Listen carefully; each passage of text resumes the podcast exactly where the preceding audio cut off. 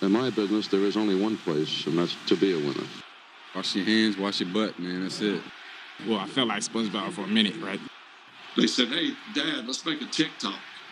You know, there's times where you make plays that are special. And then there's some times where you're like, that's pretty fucking good.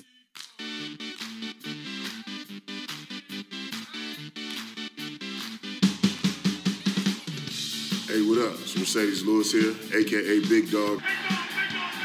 And you listening to the Poor Man's Packers podcast. Go Pack Go. Right, man, I'm so excited. Let's roll. Let's roll. Hello, and welcome to another edition of the Poor Man's Packers podcast, the number one Packers podcast in the state of our minds. I'm Spencer Sismonowitz, joined as always with Kyle Turkowski. Kyle. Hello. And hello to another NFC championship game. But the Wait. oh, oh, Sorry. nope. You nope, you started finish. The Poor Man's Packers podcast. Two seasons of existence, Yeah. two seasons of NFC championships. I- yeah, Makes I- you think. It does make you think I we hopefully this doesn't jinx it. We're not going to start any type of countdown because we did that last year too. Mhm. We're not going to do it now. Not trying to jinx anything, but everything is looking pretty good. And Kyle, speaking of things looking good, you are one of the lucky sons of bitches who were at the game. Kyle, what how what was the experience? Tailgating, the new Lambeau, I guess, with all the restrictions due to COVID. What was game day like? Oh man, it's each Lambeau game day experience is better than the one before it. I ask questions and then I like r- immediately regret them. Okay, continue. and I really, I really can't put into words how Mm. how magical it was because I mean, not to brag, but my last game before this previous game was the divisional against the Seahawks. So Oh, you know, that's you know, you go a whole year and then it's just like boom, playoff environment all over again. Because usually, you know, the gold package, you get the end of September game to kind of get the juices flowing, beat up on the Lions or whatever. Yeah. But yeah, right into a playoff environment. And man, Rodgers was not lying when he said it felt like way more than whatever the 8000 it was. Yep. It was it was rocking in there. It felt like a normal environment.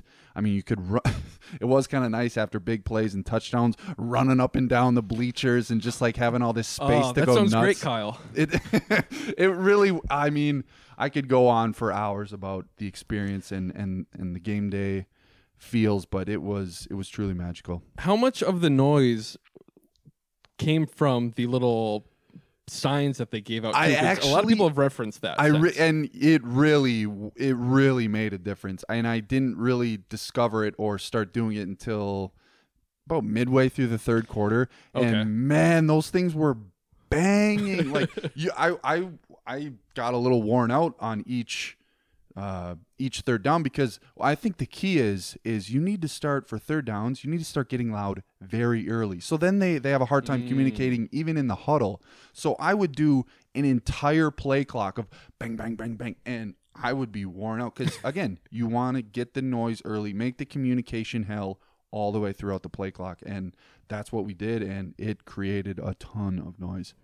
Yeah, I wonder if uh, the people at Lambeau knew what they were getting into with those signs too. That it would be used as a volume thing instead of just you know a sign. really brilliant because yeah I, and I, I i think it was intentional because the they were very it was a very firm and sturdy plastic to where you couldn't just like bend it easily and not not the paper coal signs that they'd give you in the past. yeah, not that you know flimsy stuff it was you know when you when you banged it on the the bleacher it wouldn't bend or anything like it would just Yeah. it would just make a loud noise and it just boom boom boom over and over and over and it created a ton of noise and and i would say somewhat of an advantage Yeah, well, that's exactly what you try to get the number one seed for is that Mm. home field advantage, and it apparently actually worked. Did you keep? I hope you guys kept all the signs, right? My yeah, my brother collected like seven of them. I think. Very good. Yeah, I was going to say you. He- I mean, but to be fair, he does that for every single home game. Whatever, whatever souvenir there is, they're giving out. He'll just boop. oh, boop, I, I mean, I always do the same thing when I was at the Return to Lambeau. You can see right there one of the flags. I grabbed as many as I could Yep. after Especially that. when it's oh when it's a cup souvenir. Oh my God, he'll come home with a whole new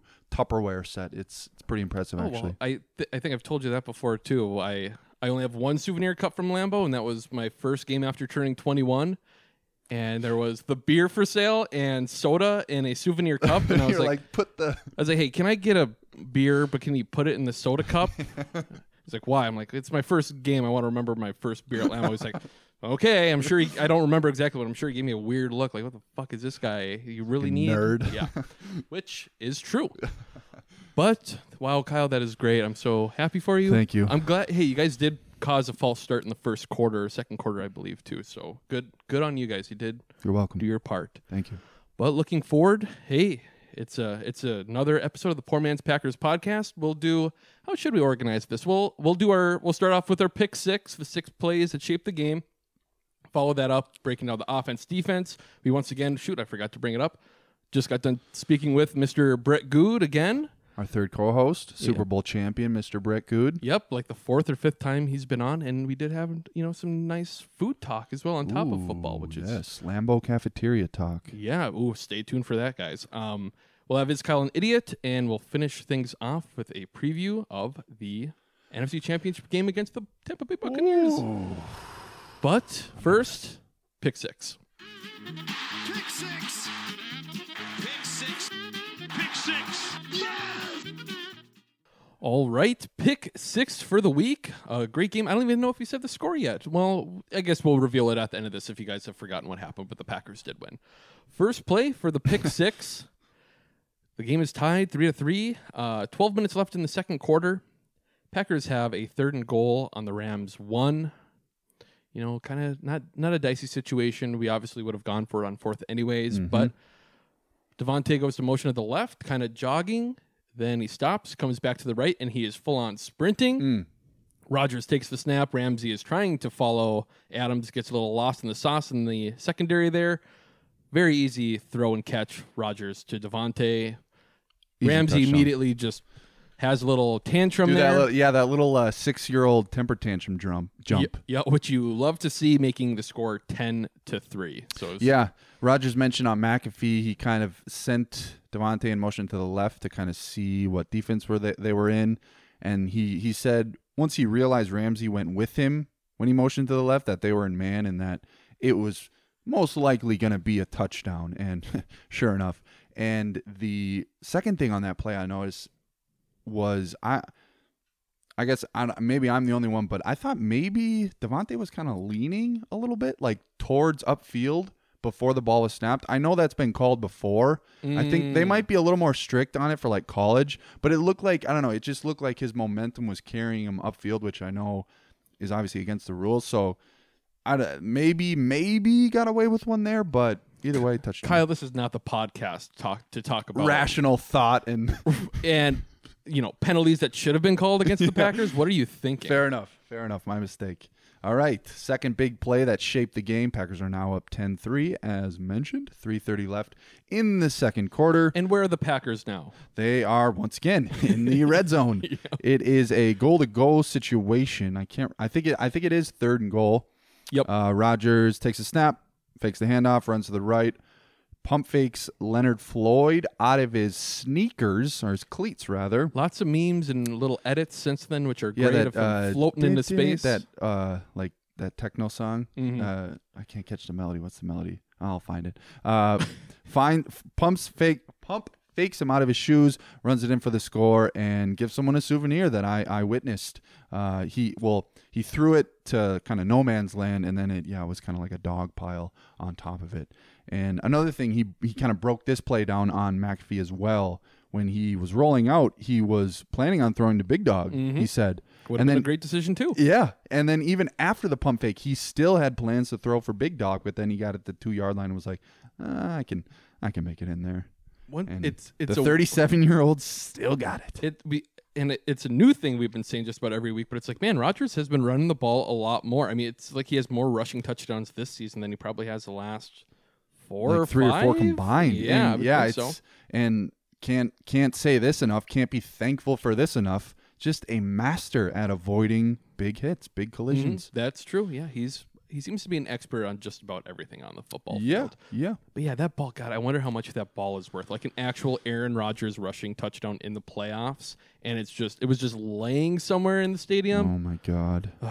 Yeah, that would be a good dog pile to be a part of. But the next pick six play, the third one, the score is now 19 to 10 after halftime.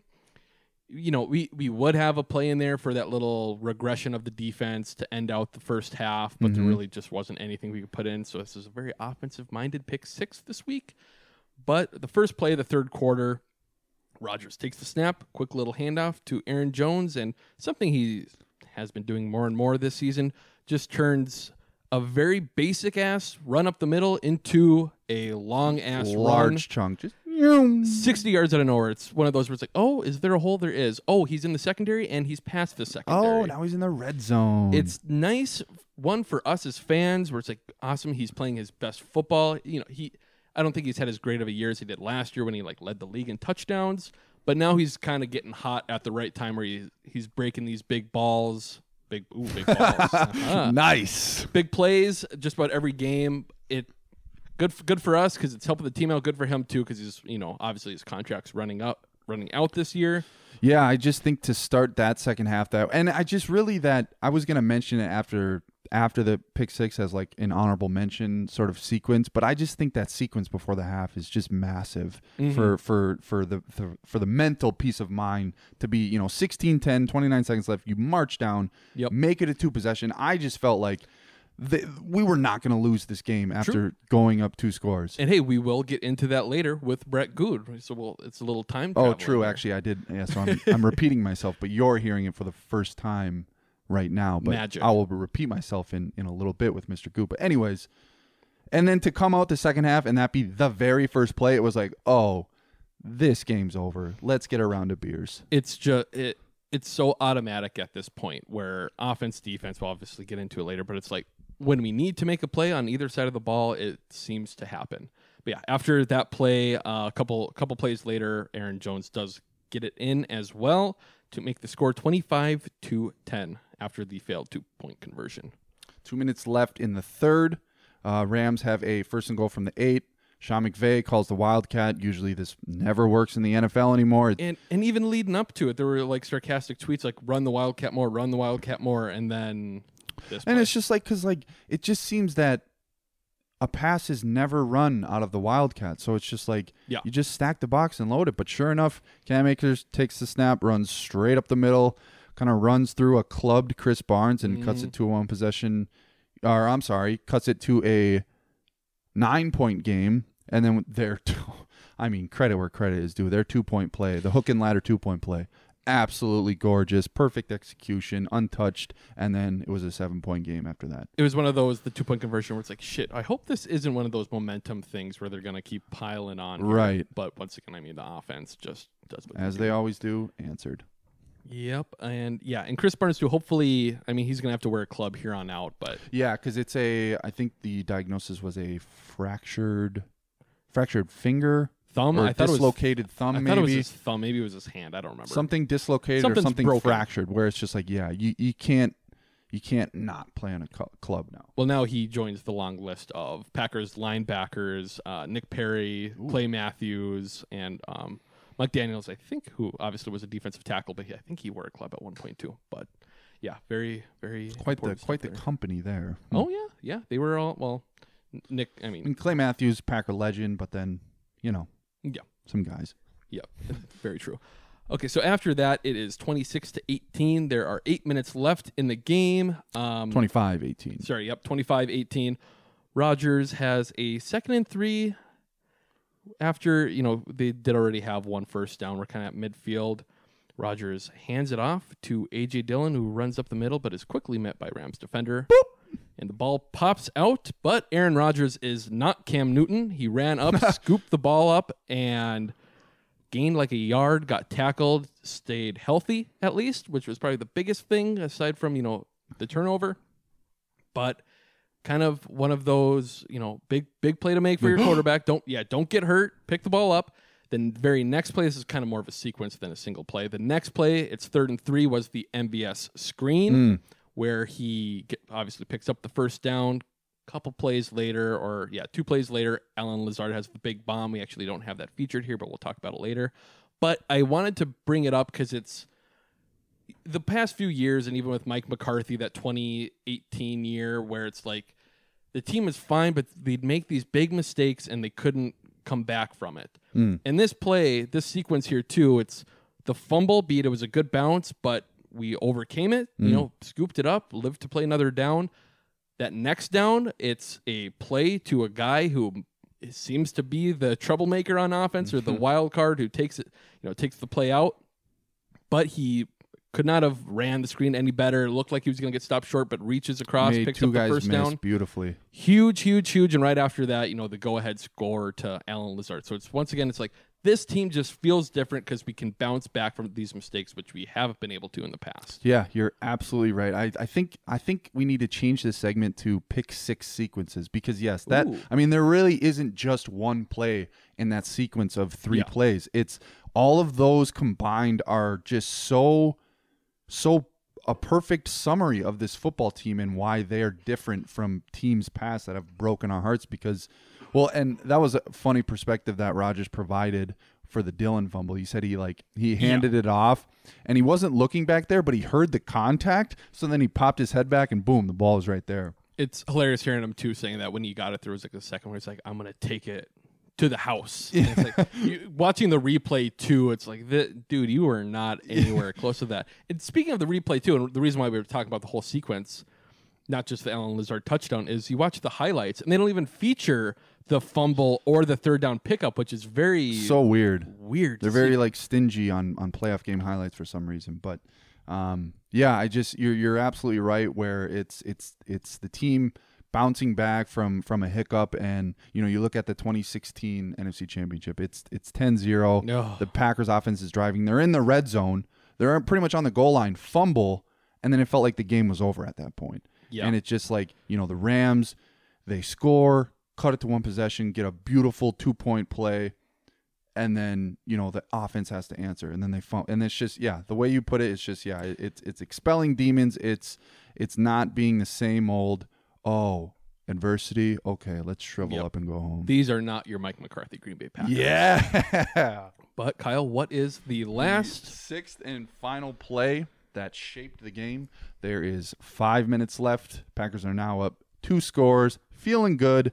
I, I even at this point I don't think Goff has has the stones and I, I think that's you know not a hot take by any means but he takes the snap. It's fourth and 14 tries to find a crease but uh Rashan Gary the highest graded defensive sorry I'm I'm stealing your content but don't the highest graded defensive player in the game gets brought down or brings Goff down He goes down alongside his buddy Kenny Clark turnover on downs game over Packers get a couple first downs ice the game See you next week. Yeah, it's it's been nice how I think we already said it, but when we need to make a play on offense, we do it. And the defense, if we, you know, if we're up two scores, they'll march down the field and score. But if it's a one score game, that seems to be when we actually They'll to stop. Yep, they'll find a they'll find a time to get a huge sack in in the most perfect moment and yeah, I think this defense has really uh, picked up a, a punch you in the mouth mentality, and I, for one, am extremely here for it and excited to see it against Tom Brady. Yeah, hopefully they just don't run the hurry up because that's what we seem to really have problems Mm. with this game.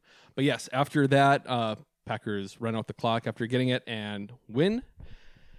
The score was 32 to 18. The Green Bay Packers won and advanced to the NFC Championship game. Aaron Rodgers was the quarterback. Uh, 23 for 36, 296 yards, two touchdowns, no picks, and he did not get sacked. He's he is a beautiful player. Pretty He- good. He is the best player ever. Maybe I don't know. I think I think so. he is. But yeah, it's just it was a typical Aaron Rodgers game. He tried to make mistakes at the end of the half. It was very weird to see those two throws in the end zone. Yeah, the one the one dropped was a real gift. The second one, yeah, was a questionable throw.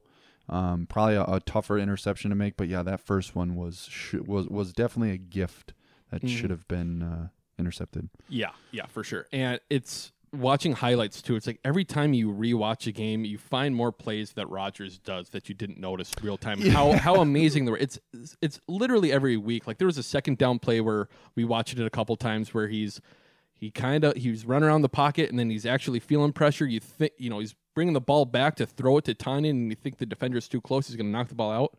Nope, gets it off and it's a big play. You know, pick Set up up like the field goal. 20 yards. Just And I'm glad you said that because yeah, with that uh, the it was first and 17 you know backed up in his in his own end zone and his breakdown again i'm referencing him on mcafee, McAfee for like the fifth time already this episode but i'm telling you it is the best content on the internet Kyle, stop saying this. his breakdown of this play it's why it's why he has separated himself as one of the greatest of all times and i'm sure this is maybe this is The breakdown of the play is making him the greatest of all but time. just his his his talking. I mean, It- do you know what I'm referencing? Yeah, though? I know. The way he said he's like Lazard. You know, I knew that was probably going to be open pre-snap.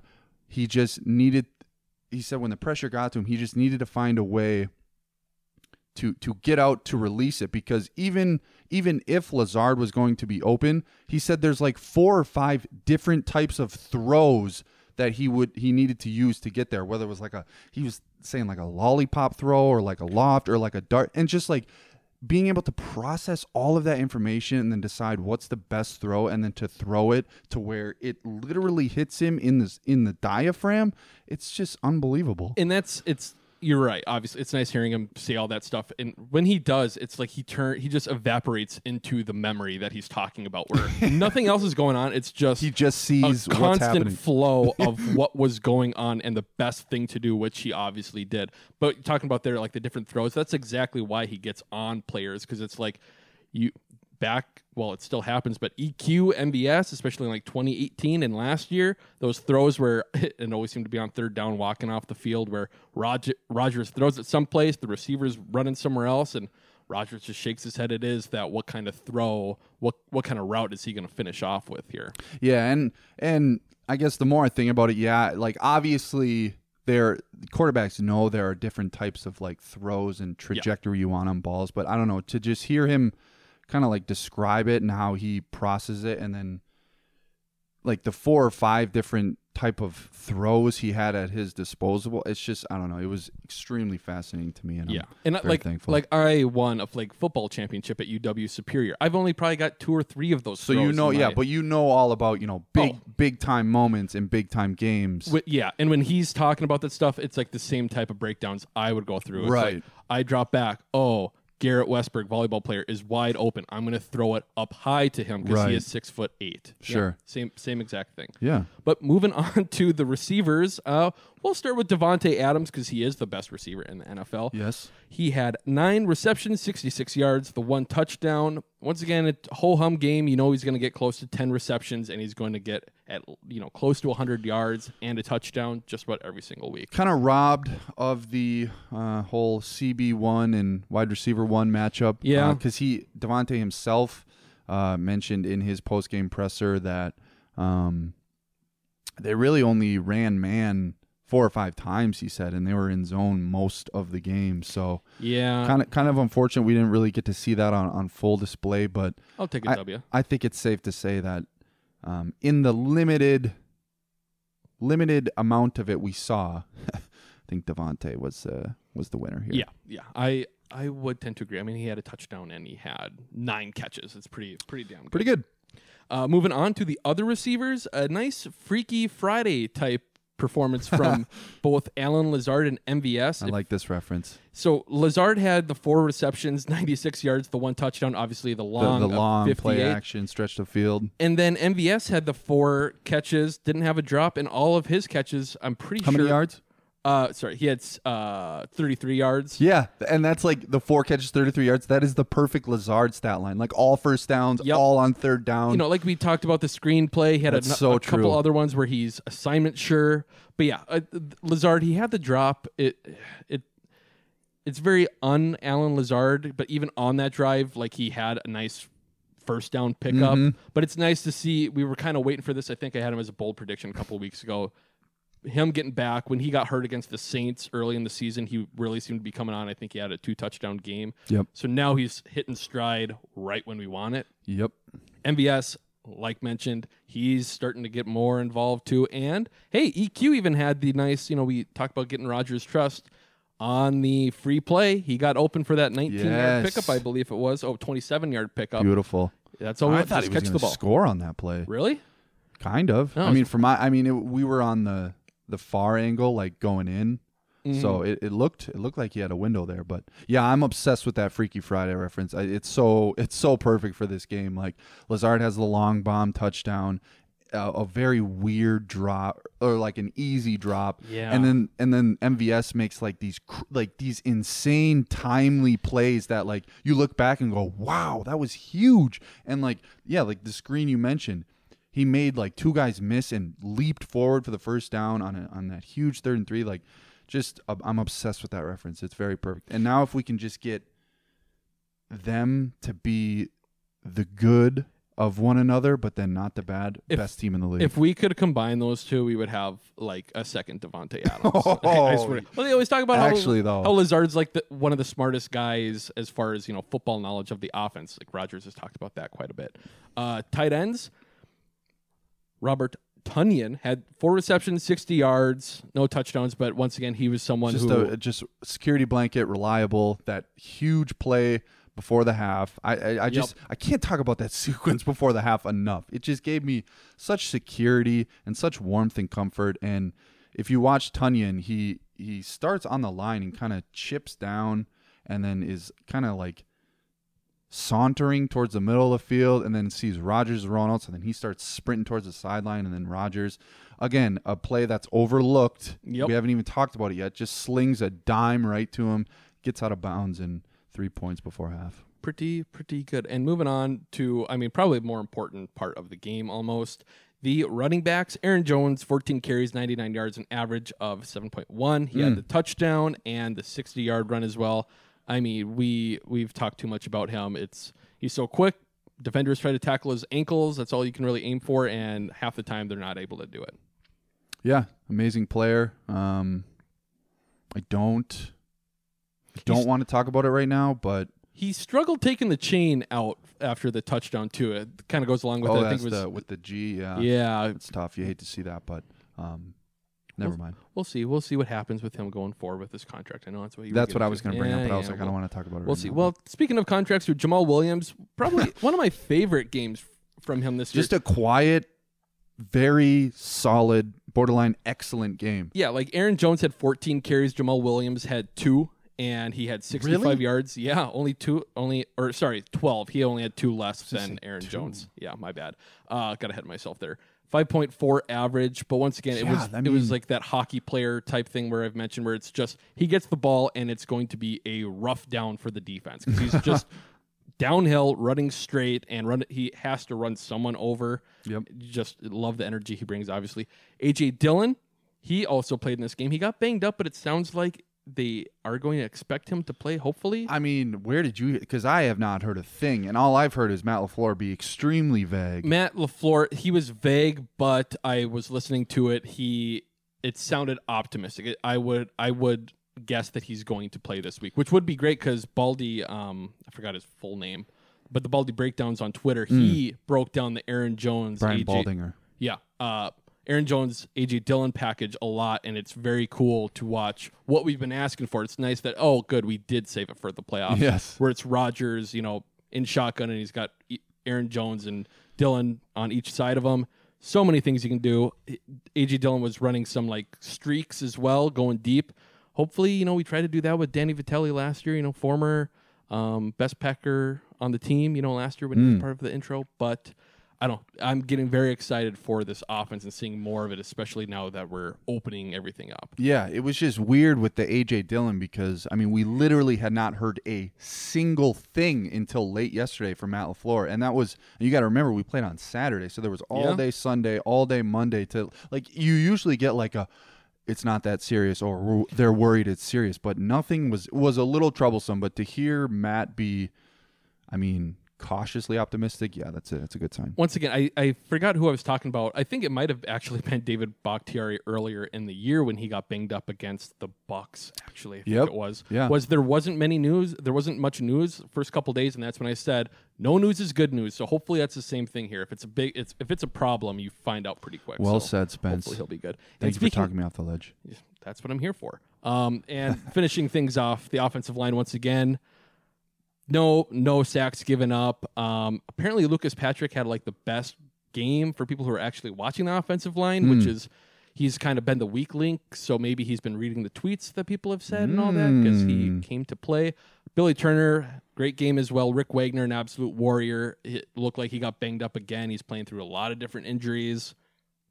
It's nice to have a Badger, you know, playing in the playoffs for Yes. the Packers Yes. who's only played with the Lions before this, and now it's like, hey, you're you're a pretty big part of this Super Bowl run that I'd we're say so on right now. yeah, Veldheer. Oof.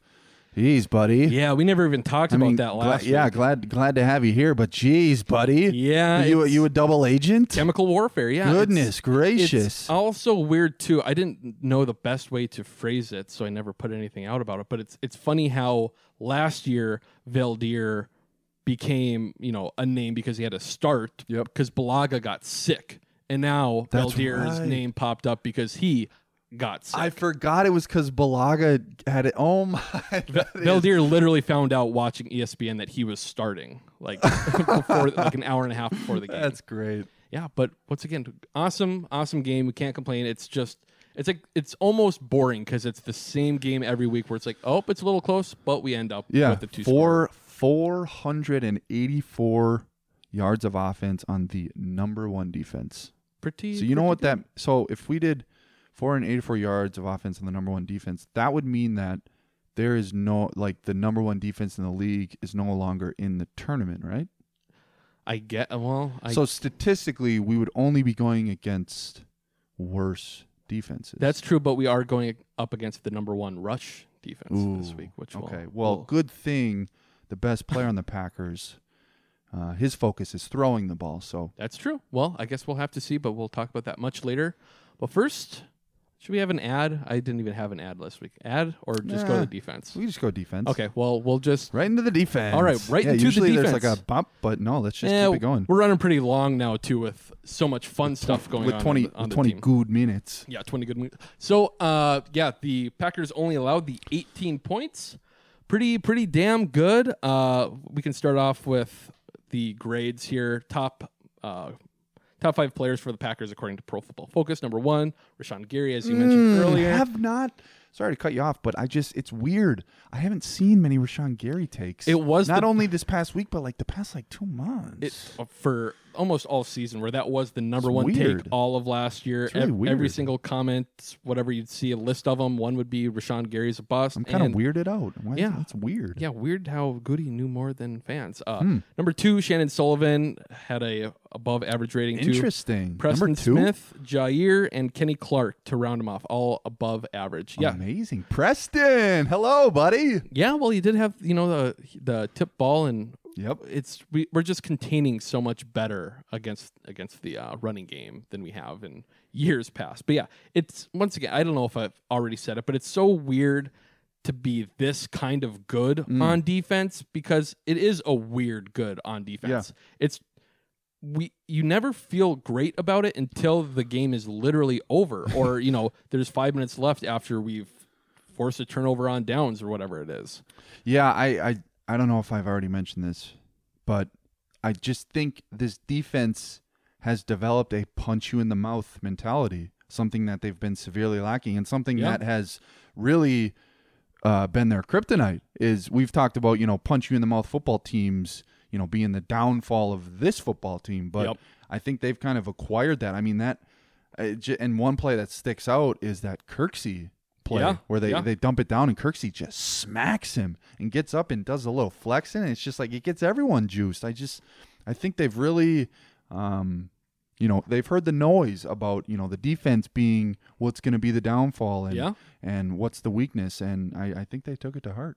Yeah, well, rolling right along with that, they're talking about flexing, you know, players on defense. We'll start out at corner where we always do. Jaire Alexander, he had that awesome play, that little pass out in the flat which he broke up immediately, which is like I, I don't know why people keep testing him. He's he's so good at that that yeah, it's just it's it's uh, it's almost like a pride thing where it's like no, we're gonna be the team to to beat him, and it's just like no, no, you're not. Yeah, it, it it's fun too watching him because you look at him and it's like he shouldn't be as good as he is because he's not that tall, but he's just such a I don't know.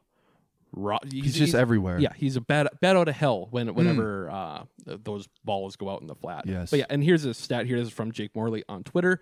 Jaire Alexander against the Rams, targeted twice, one reception, uh, negative three yards, no penalties. I mean, it's he is a shutdown. It's it's a weird kind of shutdown corner too because it's he doesn't get that noise like Revis would get back in the day, but he he's really just shutting down guys. lights out shutdown corner and yeah i think i think the yeah the negative yards allowed i think is the first ever since they like started tracking I it have no so idea.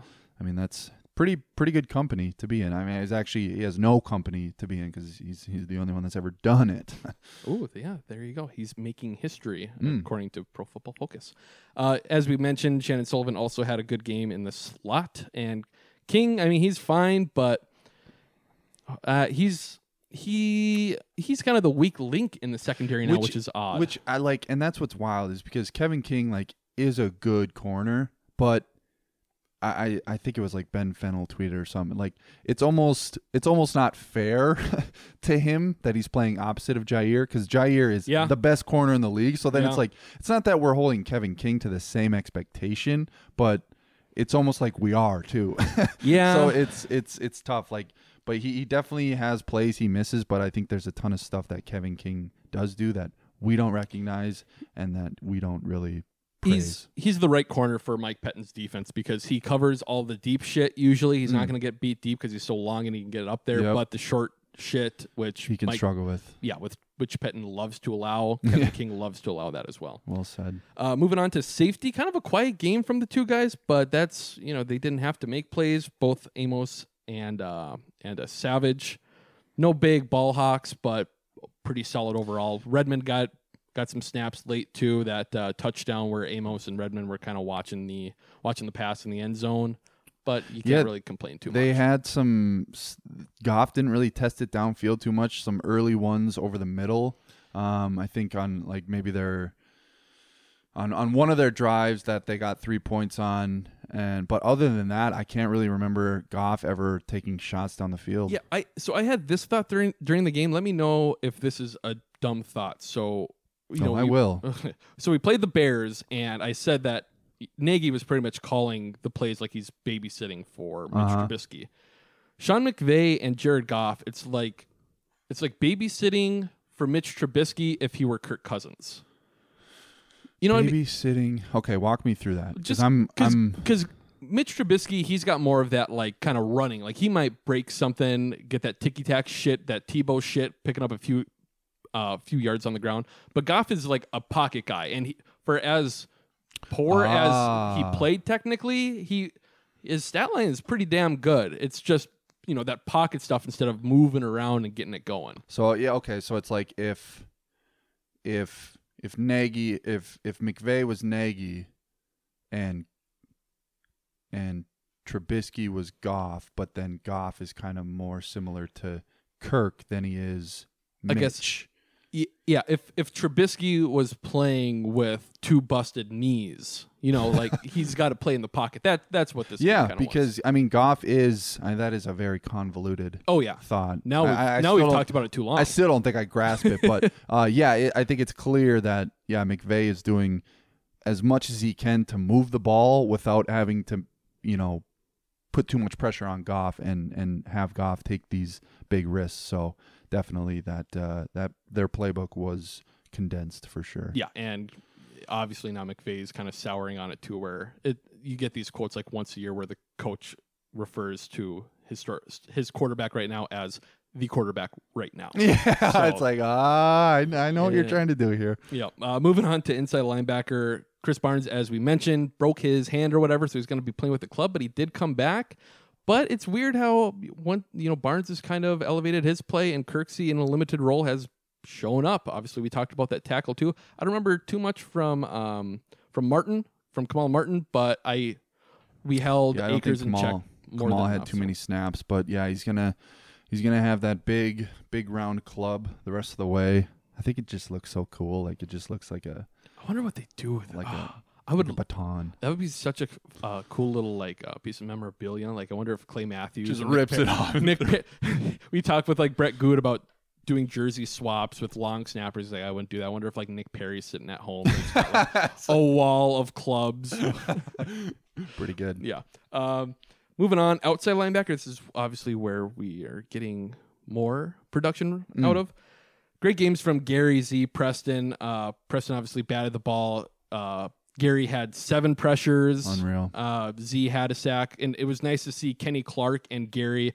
You know, the I think Nagler had some tweet about it where it's like, ah, the Ted Thompson and Gutekunst defensive draft picks coming together Mm. multiple times to sack the quarterbacks, and you gotta love seeing that. Yeah, the thing I love about Z is it seems like a lot of his sacks come up through the middle. Like his ability to just rush from any spot on the defensive line is why he got paid what he what he got and uh, why he's such a success in this defense. Yeah, yeah, pretty pretty damn good. And yeah, Z Z did have as many pressures as as Gary, but wasn't wasn't as high up on the Rashan Gary, man. Focus. Oh.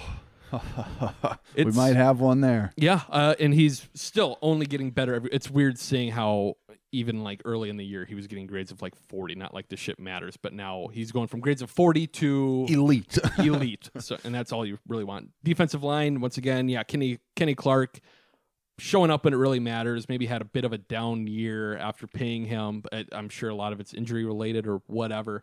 But it's nice to see him showing up again where, where when it matters. I did text you, you know, we didn't get December, but we did, you know, it's now January, and that's what he is. Okay, So, pretty good. January. Eh, Yeah. it might be forcing You, it, but you think a gummy bear is almost. It's, yeah, it's a little too. And well, I just think kind of a of a berry too. So. oh shit! Yeah. Um, wow. Very good point, um, Kyle. Yeah. And another interesting interesting thing about the D line, uh, Nagler has been big on this this week, or I've I've already heard him mention it a few times. Snacks Harrison, three snaps, kind of kind of weird.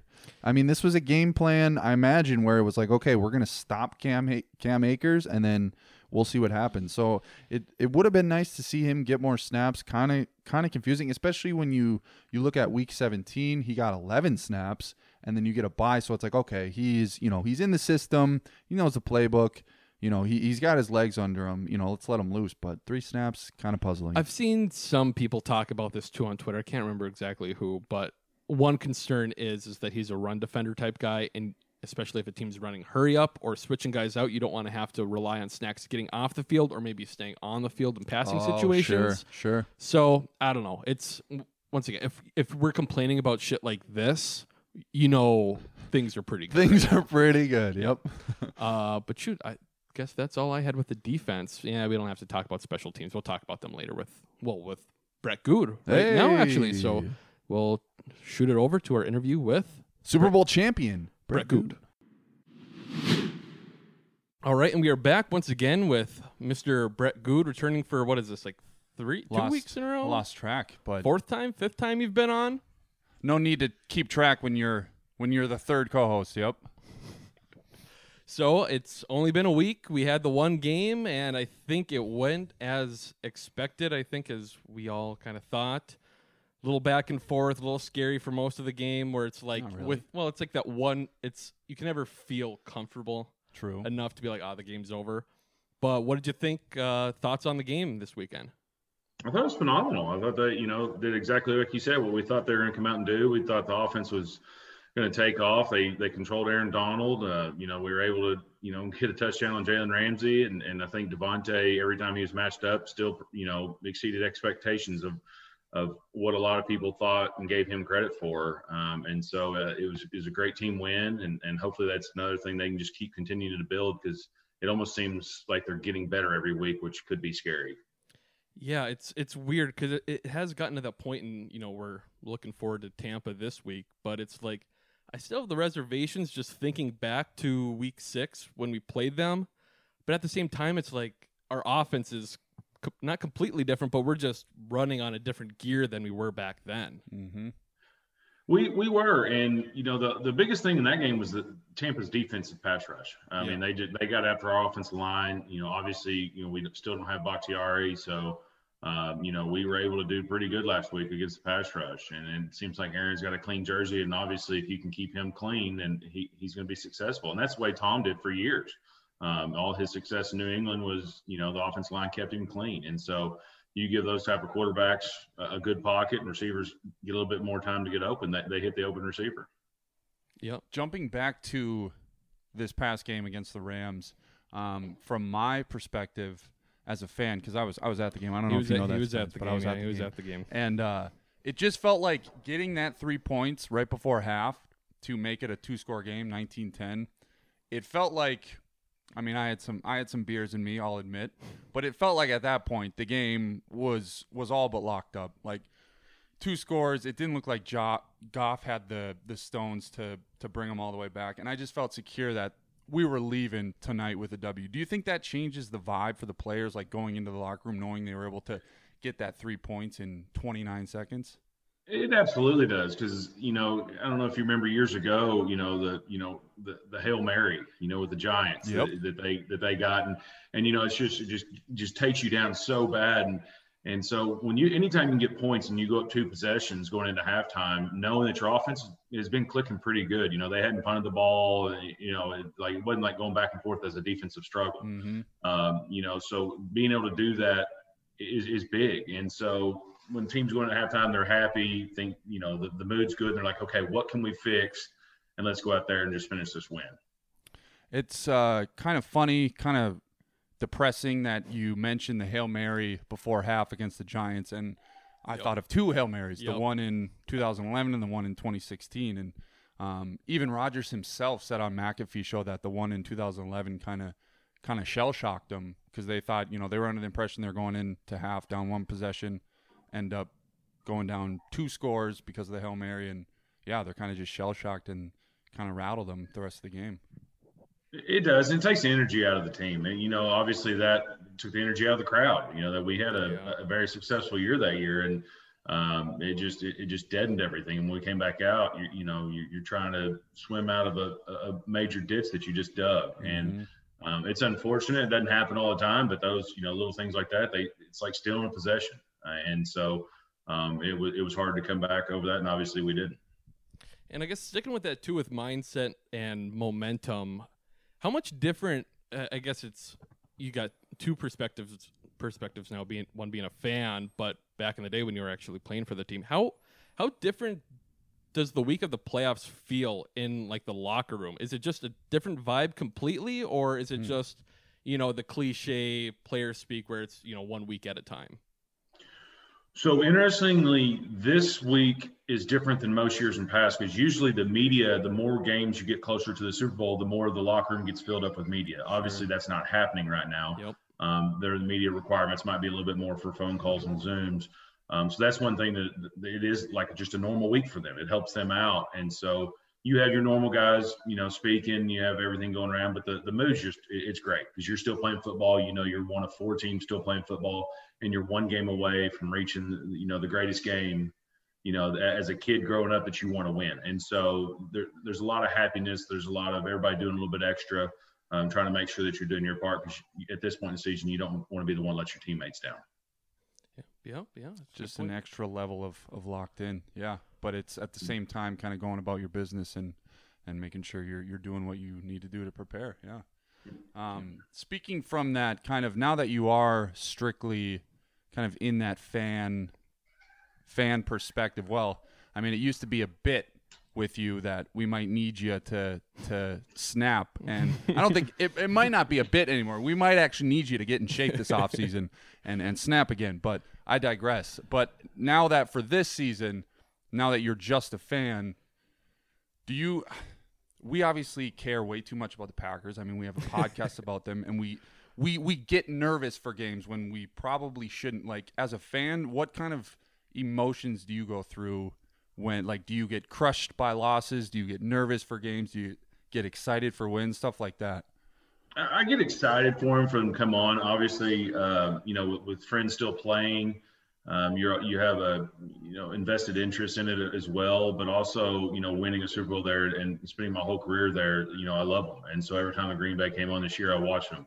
Um, and so yes, every time you know we lost, like the Tampa Bay game, that, that killed me. And so uh, you might have a little extra, you know, cocktail that night just to kind of to, to kind of get over it. But it, you have an invested interest because one, I, I love the sport, and 2 when you have so many memories at a place, you want to cheer them on and, and hope that they can continue to be successful. And well get- said. That makes me uh, feel comfortable with my my fanhood, knowing that you know former players go through similar feelings.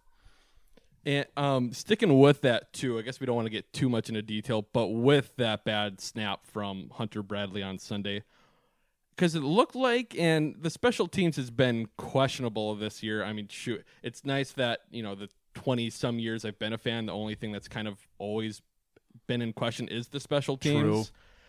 But is there a plan when a snap goes bad like that? Because it seemed like as soon as the ball, you know, JK couldn't really handle it. It's like it was just madness, you know. And even even today, I think on McAfee they were saying like they had some planned lateral and back and forth. JK thought that Crosby should give it back to him and all this. So is there usually a, a plan when that happens? there's always a plan. You always do practices of you know called fire, you know, and you just yell it out. But you don't do it multiple times a week. You know, it might be one time, and because the odds of it are not really great. If not, you know, there's a lot of people that aren't going to have a job.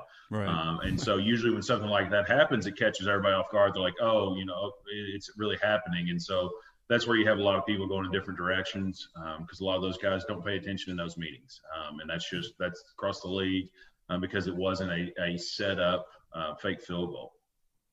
Okay. Yeah, it was it was one of those things too. We're watching it live. I'm I'm like, damn, we talked about it a couple of weeks ago, but is Mason gonna have to like throw a ball here? like it was. Yeah, that is. I forgot we talked about that. Yeah. I don't know if you Yeah. heard the uh, J.K. Scott's plan was to was to pitch it to Mason, but then he wanted it right back from Mason, so he he could try to make a move for the end zone. Well, you, you know, a few years ago they changed that to where if they would actually the Rams would have got the ball, they could have you know got some points out Yeah. of that extra point. And so that's one of those things where you kind of don't want to do anything dumb, and they pretty much did. They about had Mason, you know, hurt really bad. Um, and I, that may be a plan, but Mason probably doesn't know that plan. Or You're secretly joking about it, Yeah. um, but that's not the that's not the time and moment that you want to try and go through and, and you know play, play out there in no man's land with your your your punter and your kicker. Yeah, so Mason was the was the savvy vet in that situation, just going down because who knows if he tries to you know do hero ball to J.K. Scott and that fumbles, and then you know the Rams pick it up for two, and then probably would have cut it to a six point game. Yeah, that's a lot to lot to think about. it, it was definitely interesting, and, and so surprisingly enough, I had obviously people reach out on Twitter, and then I had this one lady on Instagram actually tell me that I lost her money on her on her pool, and that I should pay her since I make so much money. So I politely responded that I haven't played for them in three years. it was, she hadn't responded back yet. It's funny that she that is it- wow. You she- still get those. she's enough of a fan to know like you know you're the long snapper you were the long snapper but not good enough of a fan to know that it's been Not currently on the roster. Yeah, quite the yeah what quite the the- pickle It- there. I, w- I was surprised. It came in as a message request, so we were needless to say we weren't friends. She was just looking for someone to yell at. Yeah, it's just like give me my twenty five bucks. I'm like, no. that's not even like that big of a bet Yeah, I either mean, like that's what on. you're really gonna okay reach out for just yeah, just as a PSA, if if you are you know struggling over a twenty five dollar bet, probably should not bet. Just some practical advice. very I true agree. Um, moving on. I thought of this too, just thinking because you know Kyle was at the game last week. I was at the game. I was not at the game last week. But what was what was your schedule like on game day? I've wondered that too. Like how early before the game actually starts, and what kind of routine or superstitions did you have before the game? Uh, at first, there, I thought you were wondering what I did this, uh, you know, Sunday, get, or get, you know, getting ready for everything for, you know, it was my, my pregame routine to get the pizzas ready. But uh, I'd you know, love to for, hear that for- too. I actually would For- like both perspectives. yeah. so for, for for a normal game day, you know, I usually got there like three and a half, four hours before the game. You know, you eat, um, and then you just kind of start collecting yourself. You walk out this time of year, especially more than ever when it's cold in the in the field. Um, you're waiting on them to pull the tarp off the field. You know, usually, you know, in, in September, you just go straight on the field. Well, now you've got to wait because there's a time criteria. If it's going to snow or anything, you know, they don't technically have to pull the tarp until two hours. Sure. Uh, and so you're sitting, go out there and you try and fill out the field and see what's going to happen. And then that's what you have pregame for. Um, so you go through pregame and there wasn't any superstitions that like where I had to do certain things. I, obviously I like to snap, um, you know, a few balls out there and just kind of get going and get loose. And then you, you, it's like a constant stretch battle that you, you're playing all game is try, trying to stay loose. Uh, especially in the cold weather, and, and, and obviously keep your hands and your feet and your neck warm uh, because that helps you just kind of your whole body stay a little bit warmer if you can keep those And then, you know, for this week, you know, I had some people over. We we had some pizzas. I fired up the old uh, pellet grill and smoked some pizzas, and Ooh. you know, it, it was it was pretty good. It, you know, it turns it turns a you know not so good pizza into really good pizza. So um, had a had a neighbor actually come over. He gets some Chicago style pizzas, so we did one of those as well. So we had a, we had a good night, and we finished it off with some s'mores.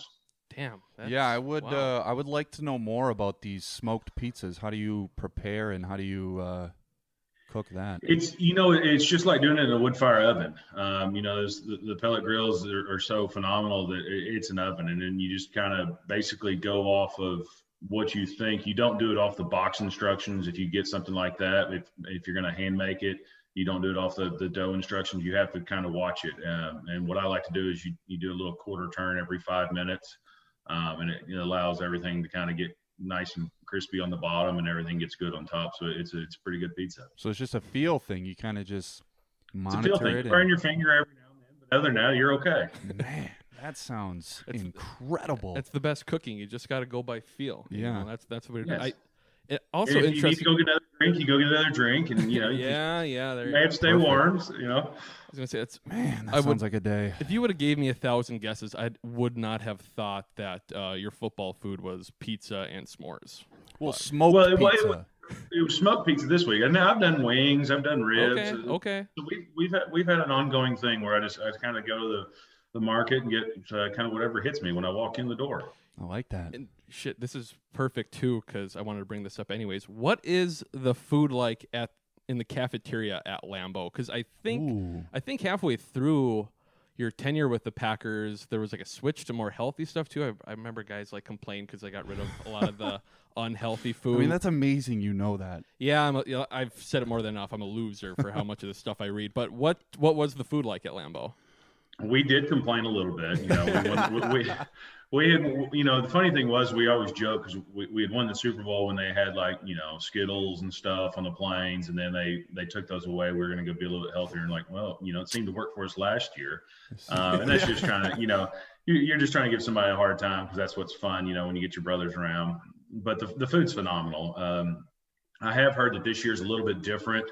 Uh, it's not really a cafeteria buffet style for obvious reasons. Mhm. Um, and so there, there's some tweaks and stuff there, but it, but it's still really good food. It's healthy. Um, you have a lot of options, whether it be smoothies, salads, and you know, and they obviously have different courses throughout. And you know, used to we'd have uh, you know, they could make custom eggs, and I'm sure they still do that now. It's just in a different setting type where they put it in a box, um, and you know, just to keep the contact down. Uh, but it's it's very healthy. Um, you can get some unhealthy stuff. You got to keep those linemen, you know, keeping their weight weight Yeah. on. Oh, Uh, and, and you got to be smart. You got protein shakes, so it's uh, it's top notch. Yeah, I remember hearing that I two years ago. Like Jason Spriggs, he was trying to bulk up, and he set like a timer. So every while he was sleeping, I think every two hours his timer would go off, and he'd eat a peanut butter and jelly sandwich and try to put on weight. Did you have a Did you have a favorite meal that you'd order? Oh man, I liked everything. You know, because we could do like bur- burritos for like breakfast burritos. You can kind of go down the line and get some stuff, and then they'd make you a burrito, or you could do eggs, or they had eggs out there. Um, you know, oatmeal, healthy stuff, fruits, vegetables, all all, all that. Um, a lot of guys come in, they just get a you know a healthy shake in the morning. Um, I don't know if they're doing all that right now. I'm assuming they're doing, doing some form of it. Um, but I, I I loved everything because it was you know the meals were phenomenal and every single day you know you kind of you kind of had something special that you could, could could eat. We did uh, I did have we did have sushi day and I don't know if they still do that, but they would bring in some sushi and so that that, that was always fun.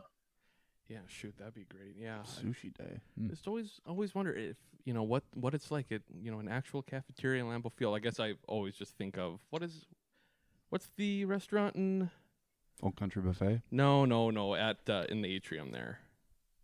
Have no Pub. Curly's, whatever the hell it was, whatever. It doesn't matter. Um, I guess moving on, we do have a game this weekend too against the Bucs. Rodgers versus Brady. Ooh, What are you thinking? I guess we kind of talked about a little bit last week too. We were hoping for this from the NFL fan standpoint, Yep. but how you feeling on this? I feel good. Obviously, you know, you have home field advantage. You, you should feel good, um, especially with the way they've been playing. Uh, but it goes back to what we said earlier in the year that you, we've got to stop their pass rush. Um, you know, they disturbed Rodgers a lot. Um, they got, I think, what was it, four turnovers this last weekend, one fumble and three picks. So Um, they're obviously a really good defense, so it's going to be a great matchup. I think the point spread is right around three, three and a half, depending on which poll you look at. Yeah. Um, and, and, obviously Brady has a great track record. Um, you know, so he he's striving for something that no other quarterback may ever achieve again. So th- there's a lot on the line for both quarterbacks. Um, obviously, I'm rooting for the Packers, and, and I'm hoping that Aaron can, can take this win and, and go go win him another Super Bowl. Yeah. Mm-hmm. Do you so. just uh like the week six game, you know, it's it's the the Packers locker room is, it keeps saying, you know, that game doesn't matter, and and I I agree with them. I I don't think that game matters at all. But could you give insight on like being inside the locker room? Like, do you does does the team take the game plan from week six and like kind of evaluate it and be like, okay, let's let's just do the opposite of this, or kind of how does the, how do those conversations go?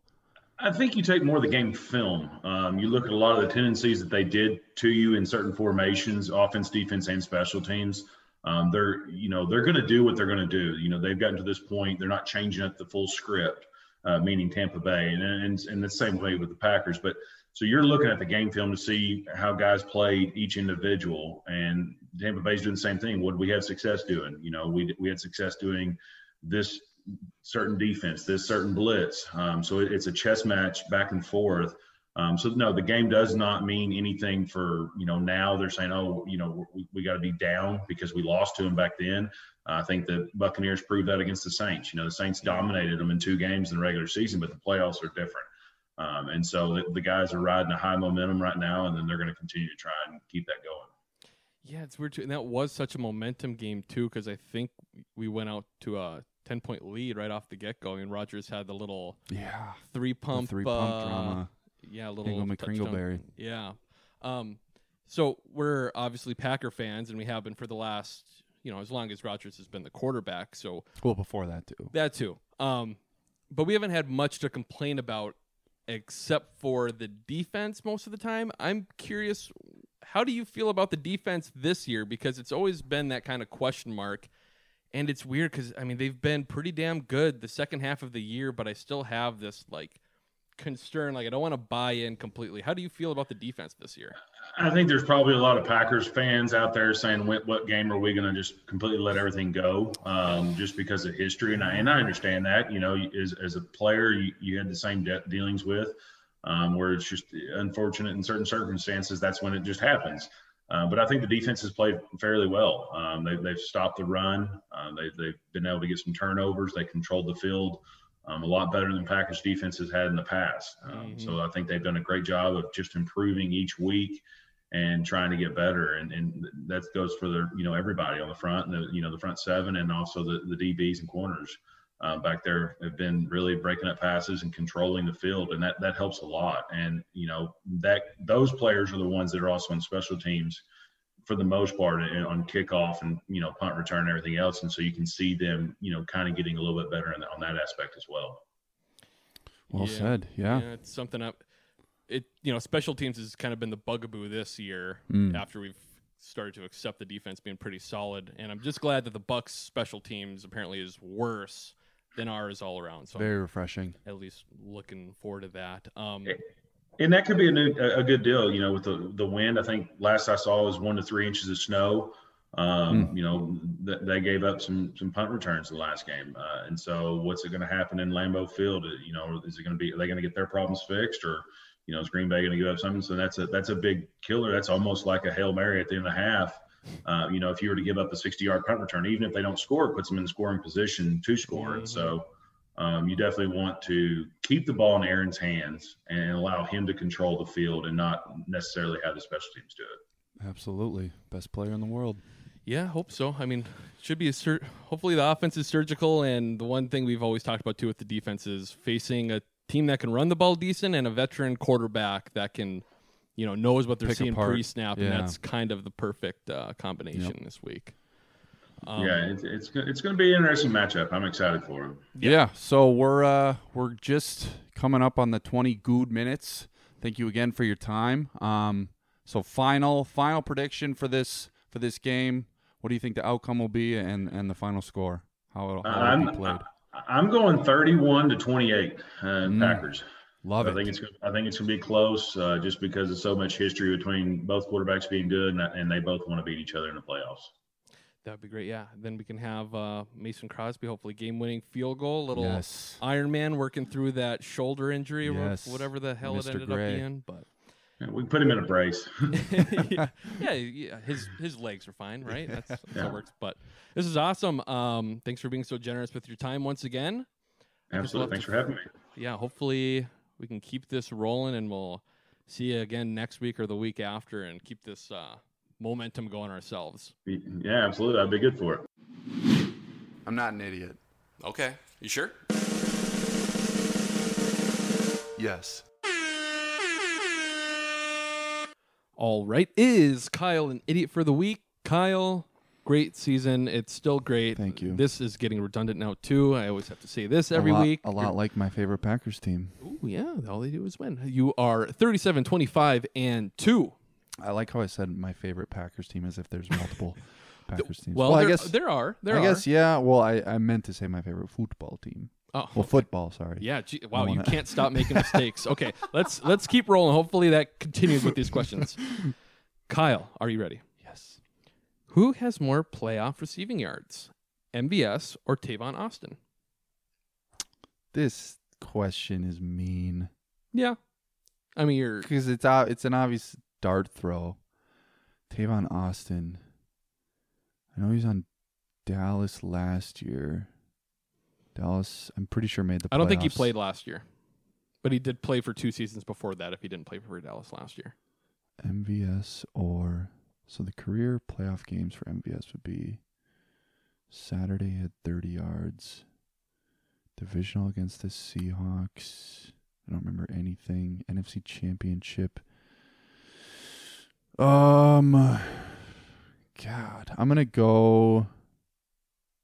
But then Tavon was on those St. Louis terrible Rams teams. Did he ever play in the playoffs? You said this is a bad question, but you, It's we've got a lot of think- terrible. we've got a, lot of thinking it's going on here. complete dart throw. Well, Um, then- I'll just I'll go I'll go with my guy MVS. Very good, Kyle. Yes! MVS has 41 receiving yards in the playoffs. Tavon Austin has five. So he has eight yards outside of Saturday. Yeah. Which Well, wa- oh I guess remember he, he played one snap against. Uh, that's right in the NFC. Oh duh! And then so he must have had what one catch for eight yards against I, the Seahawks. I thought he had 41 yards. On, oh yeah, it was 33. Maybe it was something else. But yeah, either way, MVS has got more yards. Very, Damn. very good. All right. Whew. One for one. All right, Kyle. Who scored a 90-yard touchdown the last time the Packers hosted an NFC Championship game at Lambeau? At Lambeau. Um. Was it Donald Driver? It was Donald Driver. Yeah, it was one of those games that. Was that 07? Yep. Oh man. Yeah, it's one of those games. It's like number one is obviously uh, 2014. Number two is 07, where Yep. it's like, ah, my soul is gone and depleted. Yeah. I don't want to look at football plays anymore. And that was one of them. But it, even during that game, it, it sucked and things weren't looking great. And then all of a sudden, it was like, holy shit, when no offense is going on, Donald Driver breaks that 90 yard touchdown when it was fucking negative 10 or Yeah. whatever. That was, it would be a play we'd look back on a lot more fondly if, you know, Roger, if uh, Brett Favre doesn't. Have, you heard that before? That's that's like a legitimate rumor that Jason Wilde brings up quite What? a bit.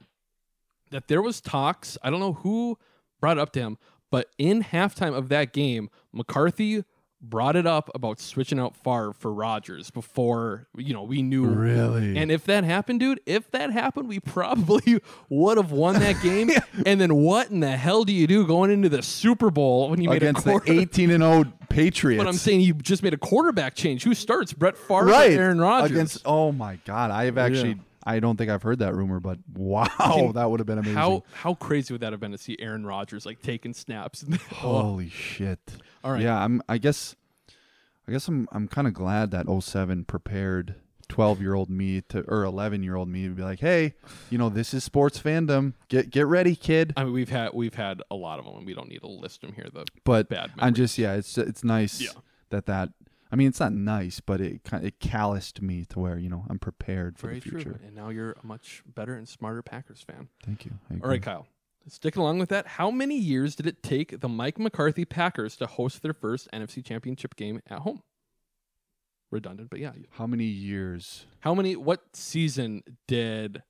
So McCarthy got hired in. I'm saying like was Oh, it six, was it right? year seven? Was it year? Oh, wasn't it? It was year two. Yep. Yeah, There you go. because yeah, he got hired in 06 and then they missed the playoffs, right? Uh, the first the first year, yeah, they didn't make- Yeah. or yeah, um, I oh yeah, they were eight and eight, I think, the first year under under Mike Maybe they McCarthy. snuck in, but yeah. well- ah, I Yeah, see. I see the parallel yeah, so you're I going that, for yeah, there. For, you know, Matt LaFleur's second year host. You know, it's the second NFC Championship game. Very no big deal. nice. But first one hosting at home, Mike McCarthy did the same exact thing. But yeah, very good, Kyle. Wow, Three and oh, let's three- go. Yeah, wow, you're definitely not an idiot. But with that, All right. what is my stump, Stump spinny Spenny. So, this weekend, not sure if you're aware, Mm. the Packers play the Tampa Bay Buccaneers Yep. in the NFC Championship in Green Bay, Wisconsin. Lambeau Field Yeah, that too. to go to the Super Bowl. This Sunday will be Aaron Rodgers blank home game that he's starting. I could have worded that so much better. How many playoff games has he started? Yeah, this will be his blank blank starting start I don't know why I had it worded in my head perfectly. This will How many games has Aaron Rodgers started in the playoffs? Yeah. Okay. This And will be his at home, at home. at home. Okay. Um, so I'm gonna have to, I'm, including have this think. game. including, this game. Yeah, this will be his what starting. Okay. Okay. Well, I just spent five minutes. We paused recording Went so I through could. every single year and it was yeah, that was pretty impressive. it's either eight or nine. I cannot remember for the life of me what the hell we did in the playoffs in 2015. Oh, that's when we lost to the Cardinals. That's when we lost to the Cardinals. Did we have a game before that was? So it's it it is uh this is this will be his ninth home playoff game. Eighth? Mm, you had it. Fuck. Yeah. God. Yeah. because we I got we, lost in the sauce. We went to Washington that year. yeah. Yeah. and no, beat I, Kirk Cousins. Oh, and then we went to Arizona. Arizona, yeah. That's what it was. Okay, Yeah. I, I thought it was Washington and then Dallas for some reason. So yeah, only his eighth home playoff game, which is it's kind of sad. But I kind of like stumbled upon this or like discovered this while looking up this question. Rodgers had a Super Bowl ring before he ever started in a home playoff game. Damn. Well, and, that- and, that- in, and in a way, I feel like it almost poisoned us because his, You're his first ever playoff appearance, he put up 41 points on the road against the Cardinals and lost in a heartbreaker on some bullshit. And then the next year wins the Super Bowl as Yeah. a sixth seed. So then it's like, oh, oh, oh, this guy's invincible. Oh, we're never going to lose in the playoffs Damn. again, home or away. and then his first home playoff game was against the fucking Giants, and they and they beat us at Lambeau. Damn. That's, oh, yeah, wow. shit. That's that's So it's- wild. I didn't think of that. You know, and you like know what the I've been guy has a Super Bowl ring before a home playoff start. Amazing. going along with that or uh, just a mindset thing it's weird I, i've started thinking about it this week and it's just me we're beyond spoiled as packer fans this is my thought this is how it should be every year this is literally how it should this is because if it's like this every year it's like we're the patriots of the nfc and it should be you, It really should, though. an average defense and then a pretty easy offense for aaron rodgers to just do his thing Yep. i was a mike mccarthy guy and i still think he gets too much shit than he should but we obviously should have made the move quicker to a little little sooner. to a I'm better oh, offense. Wow, that is music to my ears to kind of hear you say that. That yes, maybe we should have moved on a little sooner. Thank you, Spence. that that feels good. Yeah, whatever. But okay, now we will move on to the preview of the Bucs game. All right, we are playing the Tampa Bay Buccaneers on Sunday at 2:05. Is that kickoff? Two hundred five, baby. And we do have the actual Fox line. It, it felt kind of weird last week not having like Troy Aikman and Joe Buck on for a playoff game. I guess you didn't know because you were. And were you? actually, that's I was at the game, Oh, and that's I mean, it's I was just gonna bring that up now, but you might be wondering with all the annoying shit I said last week about going to the game. Oh, why hasn't he said anything about this week's game if he's going? It's because I don't know yet. Tickets go on sale. It is Tuesday night as of this recording. Tickets go on sale tomorrow morning, Wednesday. And buddy, I am nervous, but got the same game plan. Gonna gonna self scout, gonna scout the opponents, and um, you know I like the game plan we had going in last week, so gonna uh, probably you know take some take some successful pieces from that plan and, and apply them to this week and uh, yeah, hopefully we're we're all some good news. We're all rooting for you, Kyle. We Thank you. I'll be loud again. So I Okay, mean, yeah. if anything, you you should you should want me to be one of the people that gets the tickets because I promise I was Rowdy. extremely loud, Yeah. very rowdy. That's a very that's a very good point. But yes, we Thank are you. playing at 205. The primary uh, Fox crew. I believe we're favored by four, three and a half. three and a half, four, kind of three, three and a half. I've I've seen it all anywhere from three to four, which is probably about right. Yep, yep. But the Bucs are pretty good. Uh, they were 11 and five this year. Kind of weird. You know, we I think we touched on it with with Brett Goode, but they got kind of blown out by the Saints twice, or they got blown out once for sure. Yep. And then this week, obviously, the Tampa Bay Buccaneers beat them, but with, still against a whatever Drew Brees. Yeah, I mean it's it's easy to defend an offense when everything like the biggest play that can happen is 15 yards long, Mhm. or I guess I worded like when the quarterback can only throw 15 yards downfield, it's easy to yeah, defend. it's like Jared Goff almost. It's Drew Brees is like an old, like a. Yeah. wily vet Jared Goff. And and obviously that you know the popular narrative this week is oh week six oh the the you know they they kicked us kicked the shit out of us you know three months ago Yeah, but, but- and it's like look the perfect the perfect inspiration for that shit not mattering is literally the opponent we're facing this week Yep. same exact thing happened to them so uh, they're a completely different team um Vita Vea will be playing for the Bucs. It sounds like probably too. He did not play in the first matchup. True. Beat it his first fractured ankle though like Yeah. I mean, yeah, even at 80, 90%, he's going to be a very effective player, but I don't think he'll be the same Vita Vea that everyone's used to seeing. But Yeah. On top of it too, our offensive line will be more prepared. I believe that's when David Bakhtiari went down, or we were without him for some point of the game in the first matchup. Also, I believe it was Davante's first game back from injury, Mm. so a little bit different there as well. Uh, but yeah, looking at the Bucs, anyways, Tom Brady, um, he's had a solid season. Last week, he went 18 for 33 with 199 yards and two touchdowns. Ronald Jones and Leonard Fournette are both still pretty solid. Um, think Rojo's pretty banged up.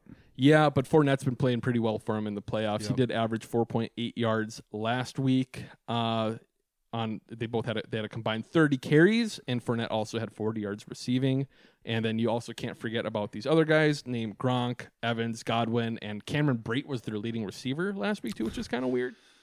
Yeah. But they but they got more than enough. Antonio Brown is having an MRI. I haven't heard much. he nothing, nothing practice this serious on the MRI. He's day to day, which means I, I, I would be very surprised if he doesn't, you know, suit up and play. Now, is he going to be as effective or get that many snaps? Who's to say? But as for suiting up, I would, I would pretty much put that as a guarantee. Yeah, and he yeah, and he hasn't had like an incredible year anyways. I think Right. even though Brady loves him though. Yeah, it, a weird amount of love for a guy Mhm. who seems to be kind of a shithead. Mhm. But uh, yeah, their off- offense has been pretty good, but their defense is more of what the team is. Um, like like we talked about, you know, last week we played the number one defense, but this week we're playing the number one rushing defense and the team that also forced the most turnovers in the NFL this year. They've obviously got some studs over there. Ndamukong Suh. Ooh, okay. So I just pulled that out of my I head. don't I know, don't know where I don't that know why you voice came pronounced it like that, but yep. okay. Uh, Suh and Winfield Jr., who once again is playing like his old man. Yep. Uh, punched the ball out last week against one of your favorite former Packers Packers, legend. Jared Cook. so we got to. That's one thing I. Mm, I'm worried about Winfield being in the vicinity of MVS with the ball. I'm not. I yeah, I don't want to put it out in the universe, but I already did. I that's one thing I'm worried about. So I'm we'll, not. We'll see that, but you know they still have the two stud inside linebackers too. Mm, so, oh man, I mean, Devin White is so damn good. Yeah, it's I mean Lavonte David too, but Devin White is gonna be like that guy who is like like the like Bobby Wagner right now. Mm. How that guy just like shits out first team All Pros. Okay. like the guy is just a perennial all like. When's the last time Bobby Wagner was not first team All Pro? Probably like 2015, and I don't know. I'm just pulling shot in my ass, but basically that's how good Devin White's gonna be. yeah, but But not this week. so hopefully not. Hopefully not. Yeah, if we hopefully we get something established. Like we said with Brett Goode, it was like 80 degrees the last when we played them in Tampa. Obviously, it's going to be in like the 20s this week at Mhm. Lambeau. So hopefully that's a big difference. But we're we're talking about good things. I'll list this off for Tampa Bay, as much as we talk about our special teams being bad, and they have been horrific, especially obviously last week with we could not get off a basic snap. The Bucs special teams are worse. They're for punt returns. They are 24th. Uh, the punt return coverage, they're 26th.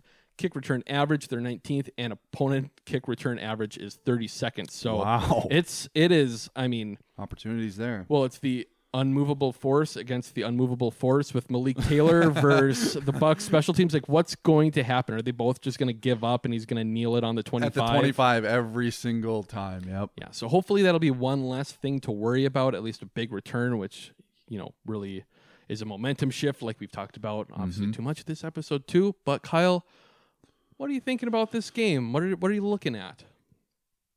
It was the key to the game against the Saints for the Bucs, and it's gonna be. And I think it's the the same thing for this game, and it's it's really only one thing: Hmm. turnovers, turnovers, turnovers, turnovers, and turnovers. Whoever turns the ball, if there's no turnovers at all on either side, very very confident in the Packers. If there's turnovers where where just the Packers get the turnovers, Yeah. oh my god. They they might. They might make it get ugly. Yeah. But if the Packers turn the ball over, it gets scary because they turn turnovers into points and they they didn't have I mean, Tom Brady had you said 199 passing yards. You know, he didn't light anyone on fire. They still they still scored 30 points. So it it, it that's really the o- really the only thing that matters to me in this game is is what happens with the turnovers. Yeah, and not like you're saying they're not making mistakes. It's almost like i if you want to get into that narrative of Rodgers versus Tom Brady, the two offenses against each other. It is like it's like Floyd Mayweather versus Floyd Mayweather, Hmm. where he doesn't. You know, I, I don't watch much boxing, but But you know that Floyd is, you know, very defensive Like, I- and I he watched- picks his spots. I watched the Manny Pacquiao fight, and it was it was not entertaining at all. You know, it's just taking what your opponent gives you and yep. not messing up, and Yep. that's pretty much what these two offenses do. Obviously, the last time when we played the Bucs, I believe Rodgers had two picks, and I think we had another. And basically both of them were pick sixes. One of them was, and one of them brought it to like the four. And like he said, and we've heard all week, you know, he said it then. That was an aberration for the offense. Anomaly. ab- anomaly, aberration. One Anomaly. Okay, one of the two. Albatross. Yeah. Anomaly. That's a completely different word. Yeah. So hopefully we just mistake free football. We talked about it earlier with the fumble too. You know, in this past game, and kind of if if we do hit those problems, we just keep running along. But I really hope I don't see Rodgers turn around and toss the ball a single time to one of the running backs. Yeah. Run it right between the guards, get Linsley, get Jenkins, get Patrick in the second level, and punch Devin White and Lavonte David in the mouth. Don't mm-hmm. run from them, run at them. Punch them in the mouth. You make them feel the cold. And that's the other thing, too. I think I don't like how people are, you know, underselling this cold just because of one guy. Yeah, Tom Brady, he played in New England for whatever, and I he played in the cold. I still think that's bullshit. This whole roster is didn't play in New England. Mhm. Like this is still a South Florida team that's used to 75 degree weather every single day. Like you can't just get accustomed to that in a 5-hour span. Like I think people are severely underselling the cold and I think if you just tweak uh, maybe not tweak but completely revamp the game plan from week 6 because they just seemed to wanted to go sideline to sideline Mhm. and didn't really have many Yeah. man beaters because the Bucs love running man defense. Just run them, run right at them, punch them in the mouth, and uh, don't turn the ball over. Yep, and get some pressure on Tom Brady. He's That's so yep. That was my that was my other big Oh, thing. of course, I'm sure. Kyle. There's no way you could have thought of that. But it, it- he's a statue, and his old their their old line is pretty good. They are missing their starting right guard. Um, but yeah, just get to him, make him ex- extremely uncomfortable. Press coverage, please. He is the dink and dunk king. Yeah. just get to him. Yeah, I'm just hope we can get in his face early and go from there. Get him a little rattled, but God, he gets the ball off so quick too. And He does. a veteran quarterback. But Kyle, Preston, get them hands up. yeah, yeah. Hopefully, he gets another. He he has you know his pressure has been less this year, sacks less, but he's getting his hands on some mitts and Mhm. dropping back in coverage more than we'd like, anyways. But Kyle, with that, what is your score prediction for this NFC Championship game? Folks. I mean, do you? I mean, do you really think I'm going to pick against the Packers? No. I mean, am I nervous? Yes. Mm. There's so much. I mean, legacy, a Super Bowl, Goat off. a, a ground to stand on in sports deba- debates against my friends. Like, there's a lot on the line here. That's what that's what sucks because it's like if we lose this game, it's like fuck. We uh, obviously after Tom Brady won his last Super Bowl, it was like ah the goat talk's over, and now it's like oh maybe it's back. Rodgers is the goat, but no, I think no. I mean, Rodgers win this game, and the score is going to be. Man, Goody had a really good score. Um, I'll I'll go. It's funny how you said Goody as in Brett Goode. Oh yeah, Good and that was Yeah. shit. Goode, Goode had a really good score prediction, but I'll I'll go similar, and I'll go 31 24. Ooh, 31 24. 31 Yeah. 24, good guys. And we're going to the Super Bowl. I hope so. I hope so, Kyle. Yeah, I have a similar score. I have a score of 34 to 27, not a field goal. I think we win by one score, which Nice. you know, it'll be a little scary at the end, but we'll do just enough. I hope, I think, I pray, and shit, we should do better too because I think last year I picked us to lose in the NFC Championship You game. So we're changing we're changing shit up and hopefully it works. Let's go, baby. But Kyle, with that, what is your bold prediction? Um, I'm trying to remember if if any of our tight ends had a three touchdown game against an NFC South opponent. Oh. And I, I th- and I think if that player did, I think he'd be in prime position to do it again. Okay. So, oh yeah, Tonyan he did score three touchdowns against the NFC South. Was that was that Atlanta against the Saints? Oh, it was a oh Falcons. I forgot we even played the Falcons this year. Monday night. Yep. So yeah, I think he's gonna go out and uh, and do a little talking because as as I've praised before, Tonyan's shit talking is a sight to see. It's so subtle and so beautiful. Sometimes it's subtle, sometimes it's in your face. And uh, I think he's heard the Devin White chatter and and all that. They don't deserve to be on the same field as us bullshit. And uh, I think Tonyan is gonna is gonna let him know that uh, that they don't deserve to be on the field Ooh. with Tonyan. Okay. So what Three what, touchdowns. Three touch oh, wow, three touchdowns. He's gonna do it again. Okay. Wow, that is about as bold as you can as you can be. I mean, Let's last do it, baby. last week he had Rodgers throwing five, so this is a little bit different. But I also have a tight end. I thought this is what you were going to pick, but no. I have a big dog touchdown. we gotta, you know, he does the intro of the podcast. We need to have him involved. I think Yes. he'll catch a touchdown. Hopefully, I mean, it seems like he either catches a touchdown or has no catches at all. so I'll Yeah. just throw that in there. And last week I was pretty close. I did have Krys Barnes forcing a turnover, and Matt, if he didn't have that club, he probably would have picked off that ball on the flat that he jumped. True. Too bad. yeah. So too bad, so sad. But with that, that is the end of the episode. This is Kyle, your favorite part. Guys, I'm nervous. Oh well, not we're not that far along yet. If you could please Oh, leave a five star rating. Not soliloquy time. yeah, yeah. Maybe maybe tell tell some friends, tell some family. I still feel like this is a pretty good podcast for two uh, idiots who sit down. Be it I do read. think two, so. we, we do our research. We watch. We do our. We come prepared, but not like where we're just, you know, spitting numbers at you and, and facts. We a little, little pizzazz, a little flavor. exactly. little, little Super Bowl champion. I mean, you kidding me? yeah, good enough. It's a you know? great podcast. We're the Poor Man's Packers podcast. But yeah, if you want to leave a rating, five star rating, that'd be great. Uh, if you want to leave a review, that'd be cool too. Uh, we'll read on the podcast next week. And if you want a free koozie, just take a screenshot of your review, email it to us at pmpodcast at gmail.com or DM it to us on Twitter at pmpod. But Kyle, we do have a new review this week. And these Ooh. these are the reviews that just make you, you know, get the warm, fuzzy feelings. They keep you going. Yep. This is from Picto Bill. What up, Bill? Five stars. Favorite Packer podcast. I listen Love to it. quite a few Packer podcasts, but this is the one I look forward to listening to the most. As a Packer fan who lives in Minnesota, it's great to get a podcast with two gents that love the Packers as much as I do Mm. from the region. The great intro sequence, the is Kyle an idiot sequence, in parentheses, sadly, I would fall in the idiot category. And the fun My conversation makes this worth listening to. I love most of the podcasts out there, Green 19, Pack a Day, Transplants, etc. But this Whoa. is the most quote unquote, and you and your brother would love this, fun to listen to. Yeah. Hopefully, if slash when the pandemic ends, we could do a local meetup in Minneapolis with other poor men slash women. I love it. If if yeah, if, depending on what happens next year, especially like just having a tailgate for the Viking game, I think that would be pretty cool. But Damn. hopefully, but hey, That's the shit I like though. Like you Yeah. hear that company, like that's I mean, that's why we are what we are. We're the poor man. Like we're Mhm. like it's a sports cliche, you know. You're like uh like uh Patrick Mahomes is the poor man's Aaron Rodgers. You Yep. know, we're the poor Exactly. man's transplants. We're the poor man's pack a day. Like Yep. that's the shit we're going for. And then it, and then it turns into like, oh, actually, these guys are really fucking good. Yeah. Same with Patrick Mahomes. One hundred percent there, Kyle. So yeah. So yeah, more more reason for you to just spread the word about our amazing, awesome, cool podcast. Thank you, Bill. Yeah. Oh yeah. I guess. Yeah. Picto Bill kind of threw me off. I thought of pickles, but yes.